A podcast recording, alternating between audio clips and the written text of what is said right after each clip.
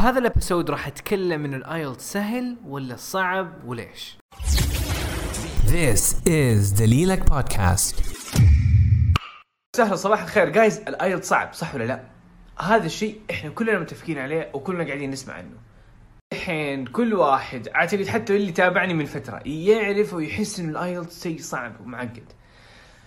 لكن في في حاجتين في حاجة أرض الواقع إيش أنا قاعد أسوي؟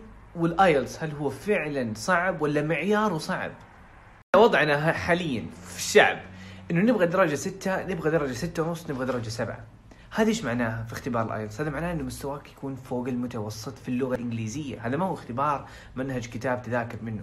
ف اول حاجة أبغى يعني نبغى نفهم إنه أنا ومعظمنا يبدأ من مستوى مبتدئ أو فوق المبتدئ، يعني أقل المتوسط، ويبغى درجة فوق المتوسط، فوق الستة، صح ولا لا؟ فهذا معناه أنت حيتغير مستواك في اللغة بالكامل، عليك تغير مستواك في مستوى لغتك وعليك عليك تنتقل من درجة أربعة في ال IELTS تقريبا لدرجه ستة. فالموضوع ما هو صعب أكثر من إنه يحتاج مجهود. إذا أنا بعطي حجزت اختبار بعد أسبوعين وأنا مستواي أقل متوسط وبجيب درجة فوق ستة هل حيكون ال IELTS سهل ولا صعب علي؟ أكيد حيكون صعب لأني أنا ما أعطيت الوقت. I didn't give the time الوقت المطلوب. إنه مثلا أدخل الجيم وأقول أنا أبغى أشيل 50 كيلو وأنا لسه أول يوم أدخل. فهل الموضوع سهل ولا صعب إني أنجزها في أول يوم؟ صعب مستحيل. إنه أنجز هذا الشيء في اليوم الأول. وهذا الناس اللي يقولوا ويقولوا صح اللي الناس اللي يقولوا ال IELTS صعب ال IELTS معقد صعب إنك تجيب درجه صح بكلامه هو لأنه هو ما ذاكر هو ما هو كل اللي يبغاه يبغى يجيب ال IELTS في أسبوع أو بمذاكره 10 ساعات فقط يعني كل يوم يذاكر ساعة لمدة أسبوع ويبغى يجيب درجة 6 مستحيل وصعب بمعنى الكلمة يعني أنا ما أبغى أتكلم إيجابية بسطحية يعني أقول لكم لا سهل ال IELTS سهل لا ال IELTS يحتاج وقت وأبغى أبغى أفهمك هي ما هي عبارة عن منهج. ال IELTS يقيس مستواك في اللغة فعليك إذا أنت جبت ستة في ال IELTS ستة ونص في ال IELTS مستوى لغتك خلاص تمام. ما يحتاج إنك تركز على لغتك بعد هذه الدرجة. معنى آخر إذا أنا معي درجة ستة ونص وفوق معناه أنا لغتي في ال English perfect يعني خلاص في حياتي العام يعني في حياتي بشكل عام أقدر أتكلم مع الناس أقدر أروح في الشغل وأرتاح في اللغة الإنجليزية أتكلم مع ناس أجانب ما عندي مشكلة. فابغى أبغى أبغاكم تفهموا إنه درجة ستة ونص ما هي على ورقة هي حياتك كلها إثبات على لغتك إنها خلاص تغيرت تماما. فال IELTS صعب ومستحيل ومعقد إذا عندك إذا أنت تبغى تذاكر خمسة ساعات وتجيب الستة لكن ال IELTS واضح وبسيط. إذا أنت بتعطي الوقت المشكلة إحنا ما نبدا ما نعطي وقت ونبغى نجيب درجة ستة ونص. وهذا اللي صار لي وهذا اللي بيصير لكل الناس. فأكيد وقت الايلتس صعب. كلها إنه نشوف الموضوع بواقعية. هل أنا أذاكر للشيء المطلوب مني ولا قاعد أذاكر بس عشان نجيب درجة أربعة؟ فاللي بيذاكر عشر ساعات مستحيل يجيب درجة ستة اذا مستوى أربعة الحين. بالكثير حيجيب أربعة ونص. واذا اختبر بعدها بأسبوع وكرر نفس الهرجة حيجيب في كل اختبار حيجيب نفس الدرجة. أنا أعرف ناس أعرف شخص اختبر 17 مرة ودرجته معلقة على خمسة ونص. سألته إيش قاعد تسوي؟ يقول أحضر دورة وعلى طول بعدها بعدها اختبر. أحضر دورة واختبر. أحضر حضر أكثر من خمسة سبعة دورات واختبر بعدها على طول. بأسبوع دورة ودخل. ما حينفع لازم نعطي وقت نذاكر. وهي ثلاث أشياء زي ما قلت لكم. عليك توازن بين تطوير اللغة والتكنيكات والاختبارات التجريبية.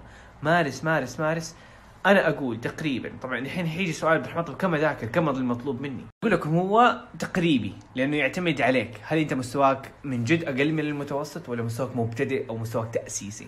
فيعتمد من شخص لشخص لكن أنت تحتاج 200 ساعة مذاكرة عشان توصل لدرجة فوق الستة ستة ونص وفوق إذا مستواك أقل من المتوسط. هذا معناه 200 ساعة معناه مذاكرة ستة ساعات يوميا لمدة شهر أو مذاكرة ثلاثة ساعات يوميا لمدة شهرين أو مذاكرة ساعتين في اليوم لمدة شهرين ونص وثلاثة شهور. افهم الفكرة يعني. الآيلتس ما هو عبارة عن يعني أبغى أوصل لكم هذه الفكرة ال IELTS ما هو عبارة عن حاجة حقت أسبوع. إلا إذا أنت مستواك فوق المتوسط. إلا إذا تقول عبد الرحمن أنا لي خبرة واشتغلت وأخذت كورسات وخلاص. أنا يعني أنا شخص طورت لغتي من أول أو أخذت وريفر تمام؟ إنه أنا دحين مستوايا في اللغة كويس مستوايا فوق المتوسط. مستواي أقدر أتكلم مع الناس خلاص حاسس بثقة. وقتها ممكن في أسبوعين تختبر وتجيب الستة ونص. هذه المعلومة وبديت كل يوم أذاكر ثلاث ساعات وبعد شهرين مستحيل إنك تقول ال IELTS صعب. لأنك أنت فهمت ال IELTS وقد إيش يحتاج وقد إيش تحتاج جهد عشان توصل لهذه الدرجة. والموضوع ترى بسيط. اتس worth it. ولما تفكر في الموضوع ناس يدخلوا معاهد سنة كاملة. الطالب اللي يبتعث سنة كاملة لغة عشان يوصل لدرجة ستة ونص.